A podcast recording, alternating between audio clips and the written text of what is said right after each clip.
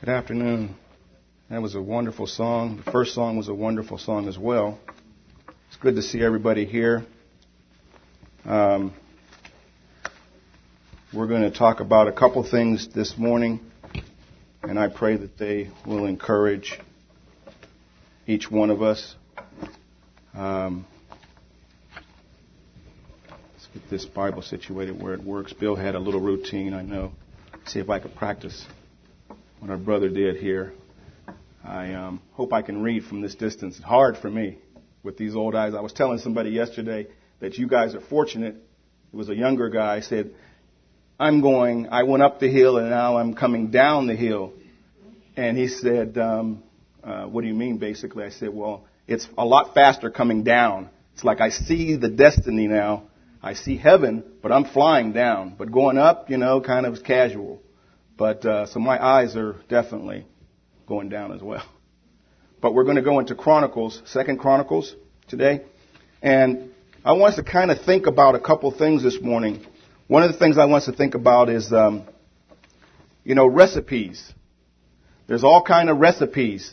And some of us in here are really great cooks. There's some wonderful cooks in here, I know. My mom was a good cook. She put together some ingredients that were like tasty. And good cooks know that it's the it's, it's the, the spices and the ingredients that make a difference. Also, it's a lot of love that goes into it. Um, but we're going to talk about the recipe. The Lord has a recipe. And I think I'm going to title this message God's Recipe for the Successful Life. The world has a recipe. I was watching um, TV a while back and I was noticing they were talking about seven of the engineering wonders of the world and they showed these seven just magnificent man-made creations. They were magnificent. They were challenging. They were so difficult. They talked about the idea of what it took to actually produce something as magnificent as it was. But when you think about the world's magnificent creations, they're based on man's power. And if you talk to the creator, the architect, the engineer, he will say, I did this I designed this. I did this. And you talk to the workers. Yeah, I did it. I, I, I'm skilled. I'm skilled and, and this is what I did. And he looks at it and he says, wow, I'm proud of my creation because it's something that is a wonder. It's wonderful. And he looks at it and says, I'm proud of that.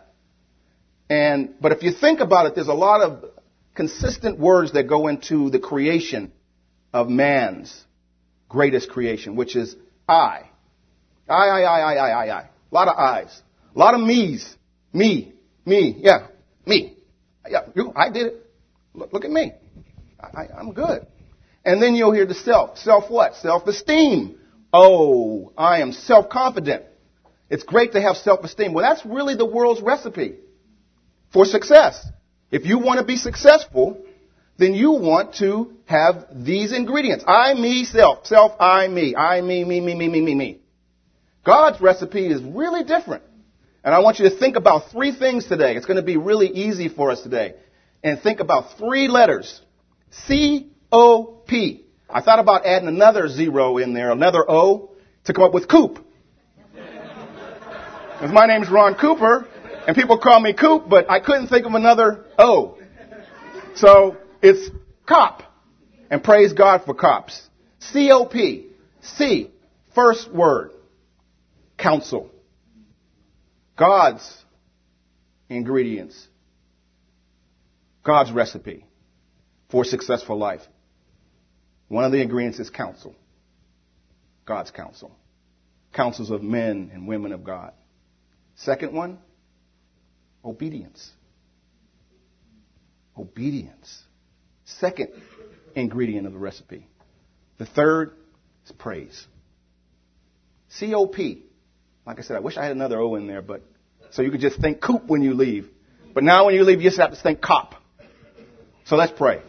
Heavenly Father, we praise you, we thank you, we love you, we know that you're the only God, the only righteous God, the only real God, and the God that we cling to this morning and we come to this morning and we beg and plead that you would speak your words to us today and that we would be given just a blessing and encouragement and give us direction so that we can come to know you or come closer to you this morning. We pray this in your name. Amen. So, a couple things.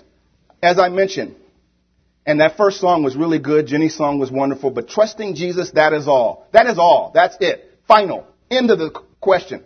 End of the story. That's it. Trusting Jesus, that's it. It's over. Done. Final. We do that. Successful life. That's it. So, when we read this, and I can't read it because it's a whole lot of reading, and I won't read everything and bore you, but I pray that each one of you, if you've read it before, that you would go back to it and read it again. It's in 2 Chronicles chapter 20. The whole chapter is a chapter on the recipe for a successful life. This is a man who was, who was in trouble. A man that was struggling. A man that had a little difficulty. And you know, I was at work today and I want to just share something with you. Is I've been dealing with issues that have been overwhelming. Overwhelming. And you know, the more I thought about it, the more I realize that everybody in here is either dealing with it or going to be dealing with overwhelming, unbelievable difficulties or obstacles. I can just point you out. I talk about our pastor and I say, okay, he had a torn retina. Oh, that's not a big thing. That's a little thing, a torn retina in your eye where they have to perform surgery. And what did they do? They went in and performed surgery and they put a ball, a gas, a gas bubble in his eye. A gas bubble. Well, that's not that big of a deal. Well, if they put a gas bubble in your eye, I think I'd be saying, well, you know, I don't want the gas bubble. You know, give me another option. Let me sit somewhere, you know, and just, you know, wait it out. But no, he went in the hospital. I was with him. And the doctor said, okay, we're going to put a gas bubble in his eye. And he has to, and what happens is the ball, the bubble goes in your eye, and it actually, it either goes down or it goes off to the side or up. I, that's my understanding. And wherever it lies, you have to sit in that position. So if it lied off to the right or the left, he would have to lay either this way or this way for five days, I think it was. You can't move. Or you have to walk like this. Can you imagine? Walk like this for five days because the bubble you had to, you had to sit, you had to do that. His, because God was with him, was at the bottom. So he had to actually have a brace, my understanding, or at the top. So it was at the top, so he had to sit up this way, and it went up. And he had to stay there. He couldn't do this because it would throw the bubble off, or the gas bubble.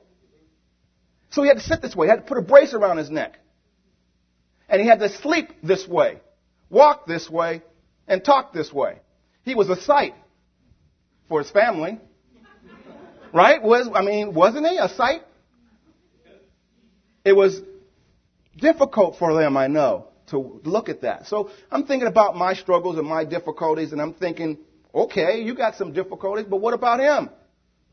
What about the brothers in here that are dealing with issues like Raj?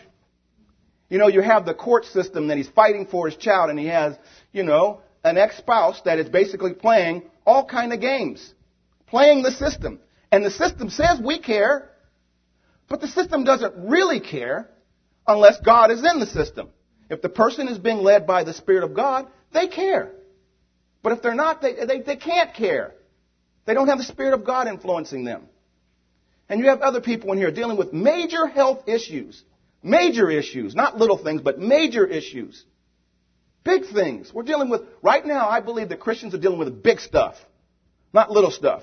If you look at your lives, people going to work like, um, Sam was telling me he's going to work today because he's going to be overwhelmed tomorrow. That's big stuff. I don't want to work my day off. Do you? Saturday, Sunday. You want to be off. Big stuff. He's got to go in. He's got to work more hours. All of us have stuff. And it's not just normal stuff. I think right now we're dealing with big stuff. Big stuff. Huge stuff. Great challenges. And God says, I have a recipe for you to deal with those challenges. You can do what the world does. You can say, let me get some more of I, some more of me, some more self. And you'll be able to deal with that, but you know what the recipe ends up? You eat that recipe and you know what happens? You get a heart, you get heartache. You're sitting in the bathroom for hours and hours and hours after it. The world's recipe doesn't work. It might look like it works, but down the road, there's a heartache. There's heart problems. There's difficulties. So that's where we are today. So encouragement. I was encouraged. I actually tried this message out on a guy at work. He was a, he's a Christian, doesn't go to our church, but he's a, he's a Christian. He loves the Lord. He loves Jesus and I know it. He's talked to me over the last eight years. And I walked up to him yeah, last week and I said, how are you doing? He says, brother, I'm struggling. He said that, um, he doesn't know how he's going to make it. He said, I don't know how I'm going to make it. Business is really terrible. He believes God can supply his needs, but he believes, you believe, right? God can supply your needs, but there's a but. When we're, you know, eh, there's a but. He knows God knows his situation, but he's not feeling comfortable. He knows God knows his situation, but there's a little shiver. So I shared the message, this message. And he seemed encouraged, so I figured it worked. So now you get it. but let's go to chapter 20. Verse 2, it says, Some men came to and told Jehoshaphat, A vast army is coming against you from Edom, from the other side of the sea. It's already in Hazazon, Tamar, and En Gedi. Alarmed, Jehoshaphat resolved to inquire of the Lord. He proclaimed a fast for all of Judah. The people of Judah came together to seek help from the Lord. Listen to this great thing. He didn't only come to the Lord. He says, okay, a vast army is coming. And previous chapters mentions he has over a million people in his army. You go back to, I think, chapter 18 or 17, it mentions how many people he has in the army. So they mean, when they say vast, if I have a million people in my army, and you say you have a vast army coming to attack me, and I'm shaking in my boots, you can believe that that army must be much bigger than mine because I'm thinking, I got the army. I got a million plus. You better come at me with something big or I'm not going to be shaken. He was shaking. Obviously with something really big. Huge army. But notice what it says is that he was alarmed, but he resolved to do one thing. To do what? He resolved to take it to the Lord. Afraid, shaking in his boots. He came to the throne room. He walked in and said, where's my God? I don't have the power. I'm in trouble. I'm lost. I need help. And where's the help going to come from? It's only you. Because this army's too vast. The situation's too big. I can't imagine. But it wasn't just him. It said that the people also came together to seek. Why do you think they came together? The people too. Because usually the leader's like, I'm going in and, you know, I'm going to seek the Lord. And he's kind of got it together. But the people said, we're going too.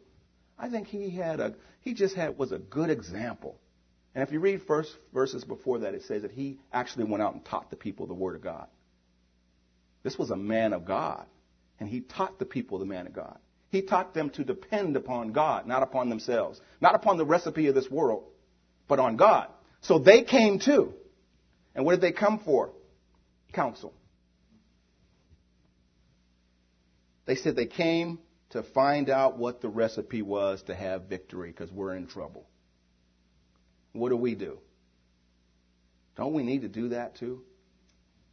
Everybody in here is fighting because I'm fighting, you're fighting. We're, we're in the same boat. The world is just throwing challenges, difficulties, unbelievable challenges. Unbelievable. Just boot shattering. I mean, it just, they, they cripple us sometimes. I mean, we're crawling around wondering, whoa, God, what's going on? He says, come to the throne room. Come ask me. Come talk to me. Get counsel. Oh, I don't want to get counsel. What do you mean get counsel? Well, I got counsel already. Well, where'd you get your counsel? Well, you know, I thought about it. I have a good friend.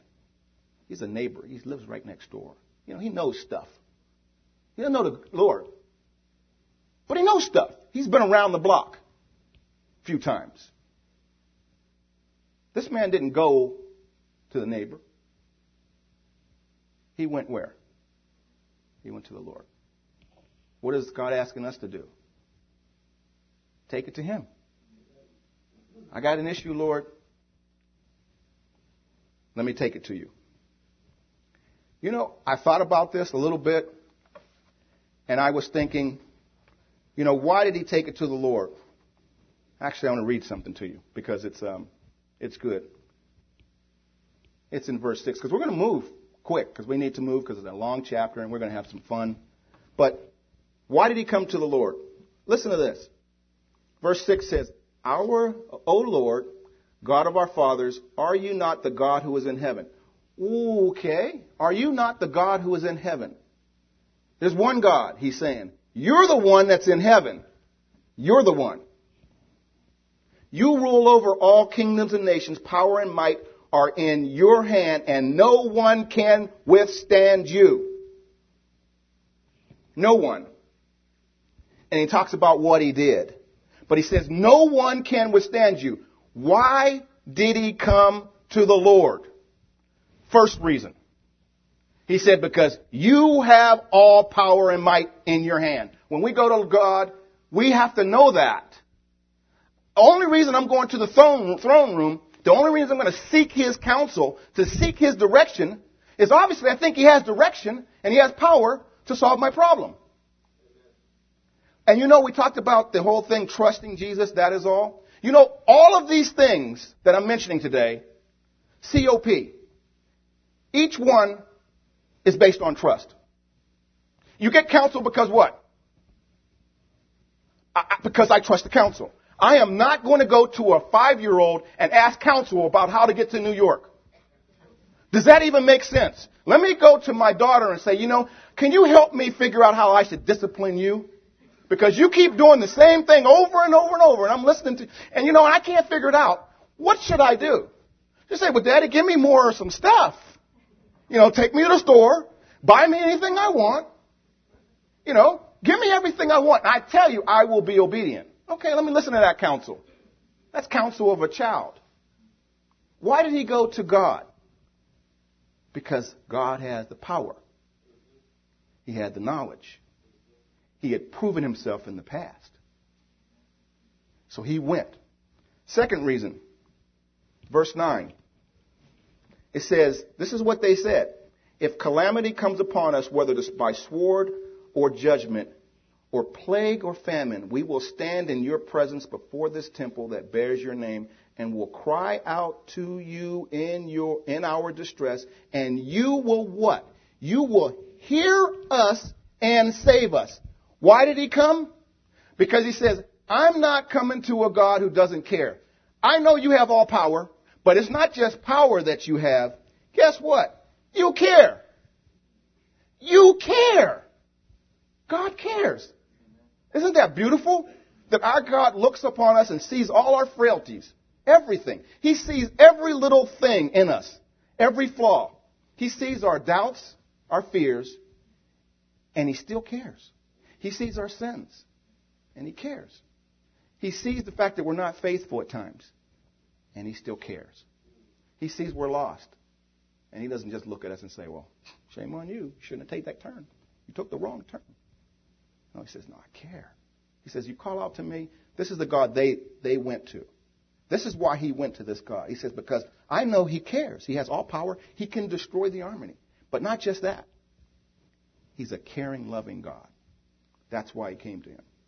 And we don't we need men and women like that in churches, in schools, everywhere, who know that God and come to that God and get counsel because he cares.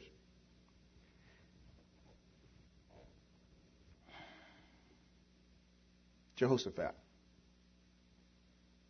What a man of God. I was thinking about Moses when Moses came to the Lord and the Lord said, Take off your shoes because you're what? On holy ground. I think God says that too when you come to the throne. Take off what? Your sins. Confess them. Take off your doubts and fears too. Don't just come into the throne room doubting. You don't need to. So take them off. But let's move because we need to we need to move quick. Let's go to ch- verse 12. This is where it kind of puts it in perspective. It says that in verse 12 it says that, "O our God, will you not judge them? We have no power to face this vast army that is attacking us. We do not know what to do, but our eyes are upon you. We do not know what to do, but our eyes are on you. Two things in that verse. We have no power. You have power? I have no power. When we get to a point we realize we have no power, guess what? We now have power. When we get to a point we realize we have no strength, do you know at that moment we have strength? God's strength, Christ's strength. But it's like we have to get to that point where we realize we don't have any power. He got to that point. He says that we have no power to face this vast enemy. Do we know that? We have no power to face this enemy that we face every day. We don't have the power. It's only by God's power that we can even move. The world doesn't have a clue. They think that they have intelligence. Do you know no tele- intelligence would even exist if it wasn't given by God? That He gives us this the life. Every second of the way, every beat that you have, He's given us that. That's from Him. He has, you have not even a heartbeat unless I give it to you. This man and these people realized that. They had no power. And then he says, he speaks because, as we mentioned about the counsel, the first part of this this um, this verse is talking about him going to the Lord, but he didn't go to the Lord, and the Lord didn't say anything. What happened? It says that God spoke. The man of God spoke. In verse 14, it says, Then the Spirit of the Lord came upon Jehaziel, son of Zechariah, son of Benaiah, and son of Jeiel. And it says that they stood in the assembly, says that he said, Listen, King Jehoiakim. Now he's given direction. He said, Okay, you came to me. You came to me, right? But I'm not just going to leave you hanging. You sought counsel from who? The King of Kings and Lord of Lords. Now, let me give you my counsel. And he tells them, Listen, King Jehoshaphat, and all who live in Judah and Jerusalem, this is what the Lord says to you. Do not be afraid or discouraged because of this vast army. And he's telling, telling that, us that today. Don't be afraid of this problem. Don't be afraid. Look up. Don't be afraid. For the battle is not yours, but God's. He says, It's my battle. This is my fight. My fight. You have a million soldiers, but guess what? This is my fight. Put your arms down. I'm fighting this fight. You don't have to do anything. It says that, for the battle is not yours, it's God's. Tomorrow march down against them. They will be climbing up from the pass of Ziz, and you will find them at the end of the gorge in the desert of Jeruel. You will not have to fight this battle. You have your arms on, you have your weapons, but you're not going to fight this battle. I'm fighting the battle. I'm God. I have all power and I care. And I love you. You don't have to lift up a hand. You don't have to do anything. He said, you don't have to do a thing. Take up your positions and stand firm and see the deliverance of the Lord that the Lord will give you do not be afraid. Do not be discouraged. Go out and face them tomorrow, for the Lord will be with you. He told them, don't lift a hand. Just stand. You will not fight. Do you know that there's many times that he's actually called them to fight? It's not, there's many times where the man of God went to the Lord and sought his counsel, and he says, go out and you'll defeat the enemy. Just go out. And what will happen? Just take up your your positions and stand firm. And sometimes he just tells us, just sit back. Don't do anything. You don't have to do a thing. Just sit tight. And what did they do? What did they do? said they obeyed. They sat tight. They didn't get their arms and start sharpening the swords, saying, No, we want to fight we're prepared. We want to participate in this. God says, no, sit still. You sit back. Wait. I'm fighting the fight. It's my battle. if you read verse 18 and 20, 18 and 20 says Jehoshaphat bowed with his face to the ground. And this is what he did after the Lord gave him direction. He bowed with his face to the ground, and all the people of Ju- Judah and Jerusalem, and fell down to worship God. What did he do? God gave him instructions, gave him directions, and he, say, he didn't say to God, Well, that doesn't sound right to me. I don't really like your instructions. They don't sound like they make sense to me, Lord. Uh, excuse me, Lord, but, you know, I beg your pardon. I don't see it that way. I think I should do this and that and this. Lord says, no, sit still. Do this. No, no, no, Lord. That doesn't make sense to me, though. It doesn't have to make sense. Isn't that the beauty of following our God? It doesn't have to make sense. In the world, it has to make sense. It has to fit our brain, our intelligence. God says, no, it doesn't have to make sense.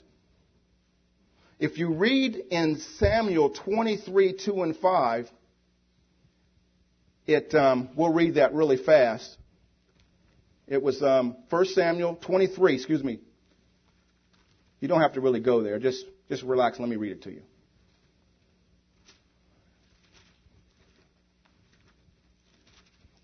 See. It said that um, the Lord answered him and said, Go attack the Philistine, Philistines and save Keilah. But David's men said to him, Here in Judah, we are afraid. How much more then if we go to Keilah against the Philistine forces? What, what, what, what do you mean, guys? God gave David instructions, and his men said, No, that doesn't make sense to us. So what did David do? He's a man of God. It says that once again David inquired of the Lord, and the Lord answered him. Go down to Keilah, for I am going to give you the Philistines into your hand. So David and his men went to Keilah, fought the Philistines, and carried off the livestock. He won. But did the Lord's instructions change? He came to the Lord, got counsel. God said, Go, go and fight. No, but no, wait. His men said, Well, no, but that doesn't make sense. We don't want to go. Do we say that sometimes? that doesn't make sense, Lord. I don't want to do that. It doesn't make sense. So we go back to the Lord, and the Lord says the same thing. He says, I'm promising you victory. Just go and do what I ask you to do. And he did that. Thank God he went back to the Lord instead of doing what he thought. And the, the same thing happened. Lord gave him the same counsel, and then he had victory.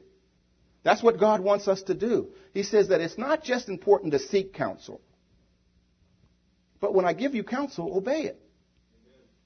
Obey it with the right heart, too. Obey it with no questioning. Obey it because you trust me and you love me. And think about Jonah. What did the God say to Jonah? Well, can you go to Nineveh and save these people? Oh, right. What do you mean? I don't want to save those people. So where did he go? He fled to Tarshish. And then it says the Lord came to him again in chapter 3, two chapters later, you know, after he went to the belly of a whale for three days and hung out in the dark I hung out in the dark for a while, and the Lord says, Let me kind of light you up a little bit. Let me let you understand something that I'm giving you directions, and you need to understand they're real. So he hangs out there for three days and cries out to the Lord, Okay, I'm ready now. And then the Lord gives him the same directions. Didn't change. Same directions, same counsel. Go to Nineveh and preach. And I think he does that with us. He just keeps saying, I'm giving you the same instructions. Go out in the world and just serve me. Love me. Be, be, be worthy. Live worthy lives of the gospel. Same instructions. It's no different. It's the same thing. Every week, sometimes we come in, we get the same old message. We wonder, what's going on with this message? It's always the same message. Obey counsel. Read your Bible, get on your knees and pray, and do my will and keep sin out of your life. Same old counsel. Oh, it's the same old thing. God says, well, you know, I'm going to repeat the same old thing because it's the recipe for success as a Christian. It's the same recipe. This man of God and his people they just followed the recipe. And it ended with victory. Just with our lives, we can have victory. But we have to obey the counsel, and that's what they did. But what was the flavor of the obedience? That's what blessed me. He bowed down. He said, I'm not going to just obey, but I'm going to worship. He was down on his knees, worshiping and loving our God.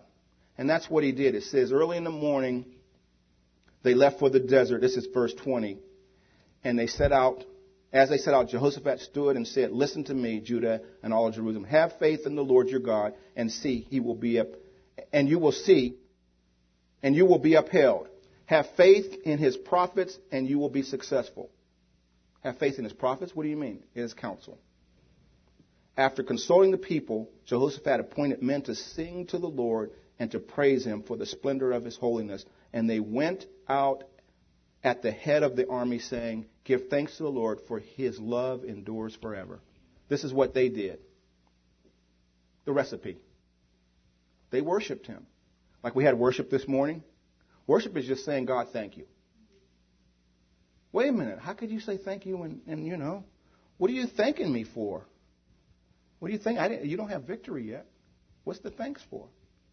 Because we trust him. How can you thank him before the victory? Does it even make sense to have peace before victory? How could you really have peace before you see the outcome? The scriptures say, the peace that surpasses all human understanding. It does not make sense. The peace comes from trust. It's just trust. I trust you, Lord. I trust you. And what did he do for them? What did he do? And you know, one thing I liked about this, and I'll just touch it for one second. It says, early in the morning they left for, they left and, and followed the Lord's directions. Because the Lord told him to go somewhere.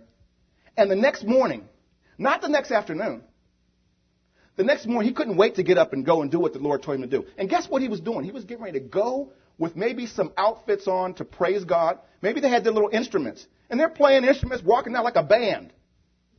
Going down to this place where the Lord sent them, and the enemy's there. But they're playing instruments and worshiping God and singing, and maybe they're doing this, you know, and they might even be doing that. I don't know. Whatever they're doing, but they're praising God.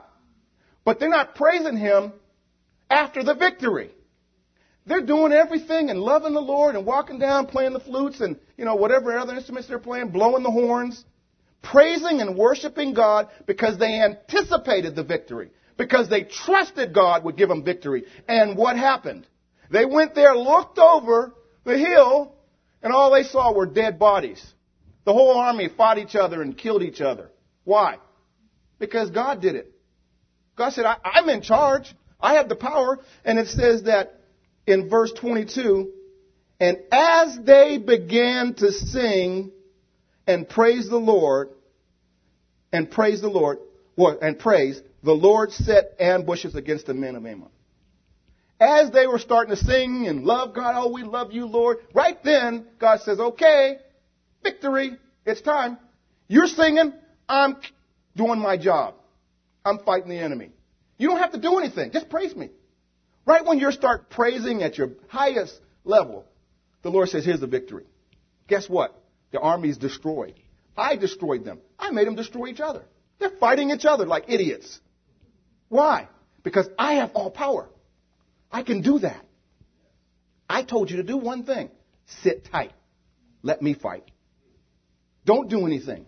And what did he give them? It says that they went there when the men of Judah came to the place that overlooks the desert and looked toward the vast army, they only saw dead bodies.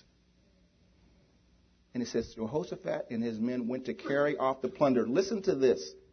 And they found among them a great amount of equipment, clothing, and articles of value, more than they could take away.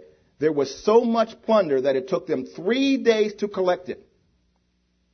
Three days. On the fourth day, what did they do? Okay, we got all this stuff now. Let's go play. God's given us victory, and He's given us all these great things. The enemy's gone. We have peace. Now let's take some of this fun stuff and, and, and, and enjoy it. They didn't do that. They took the plunder, probably put it away. And it says that, what did they do?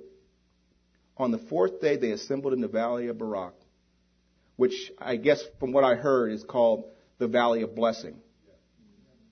And they, there they praised the Lord they didn't just say, okay, now we have all this stuff. Let us enjoy it. They said, no. We know the source of this stuff.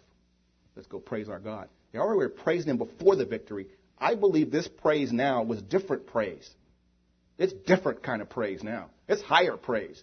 You see the victory now. You're looking back now and see the history. You see the destruction. You see what God did. The praise was different. It was, it was elevated. It was big. It was huge. Unbelievable. And that's what happened. That's the story. That's the recipe. C O P. Counsel. Obedience. Praise. When? All the time. I'm seeking your counsel all the time. I'm obeying you all the time. I'm praising you all the time. We have to leave. This is a good story. It talks about God. It talks about our God, when we serve, is able to deliver us. And some of you already picked up what this story is about. It's in Daniel. But if not, let us let it be known, O king, that we do not serve your gods. Shadrach, Meshach, you know. What a story. Three young men who refused to treat their king as God ended up walking around the furnace. The furnace was so hot that the, that the committee in charge of the incineration died from the heat.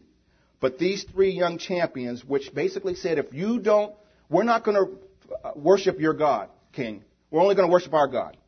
And that's what God wants us. He wants us to just say, I don't care. We're worshiping you no matter what. No matter what, we're praising you. No matter what, we're obedient to you. No matter what, we're going to seek counsel from you. No matter what. This is what they did. It says, many stories of hero, heroes, uh,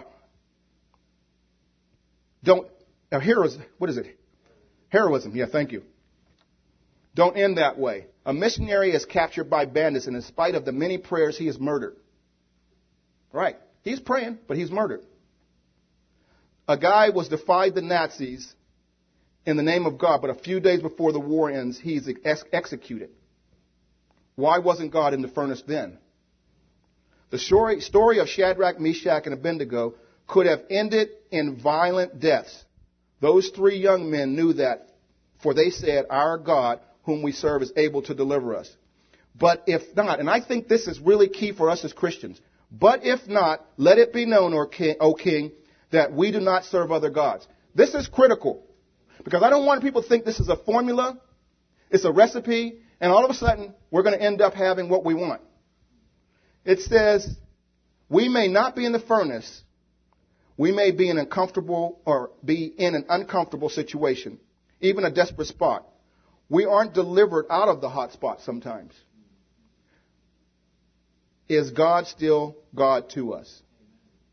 Or do we feel cheated because he hasn't come through as we want it. This story pushes me, the writer says, Am I willing to serve God even if I get no payoff? Will I say, The God whom I serve is able to deliver me, but if not, I refuse to serve other gods? And I'll leave you with that because this is a message of encouragement, but it's not a message for us to think that God's going to come through the way we think He's going to come through. He might not come through till the last hour. He might just give us the blessing in heaven. But we're still called to do one thing. We're called to seek His counsel. We're called to obey Him. And we're called to praise Him, irrelevant of the results. And we will have a successful Christian life. God will be blessed. God will be encouraged. God will be glorified. It's not about us. It's about Him. The recipe for the world, it's about us. It's about I and me self. The recipe for the Christian, it's about him. This is a story where God gets the glory and they share in it. We can share in that glory as well. We just must be faithful. Let us pray. Dear Father, we thank you so much that you are a God that's the same yesterday, today, and you will be the same forever and ever and ever, and we wouldn't want to have it any differently. What a God you are. You're a God that has all power. You're a God that loves His children. But you're a God that wants to give us your direction. You want to give us your peace, Lord. You want to give us all the riches that you have for us. But we have to do our part, Lord. And we pray that we're encouraged today, Lord, to just seek you, to follow you, and to praise you this morning. And not just today, tomorrow, the next day, but until we see you in paradise, Lord, so that we can walk through those gates of paradise, standing up singing loud, and totally, totally blessed and encouraged and encouraging others for the walk that we lived. We thank you, Lord, that we've had this time to worship you, and we pray that this worship to you and this praise to you is glorious in your sight. And we love you and ask that you would go with us today. In Jesus' name, amen.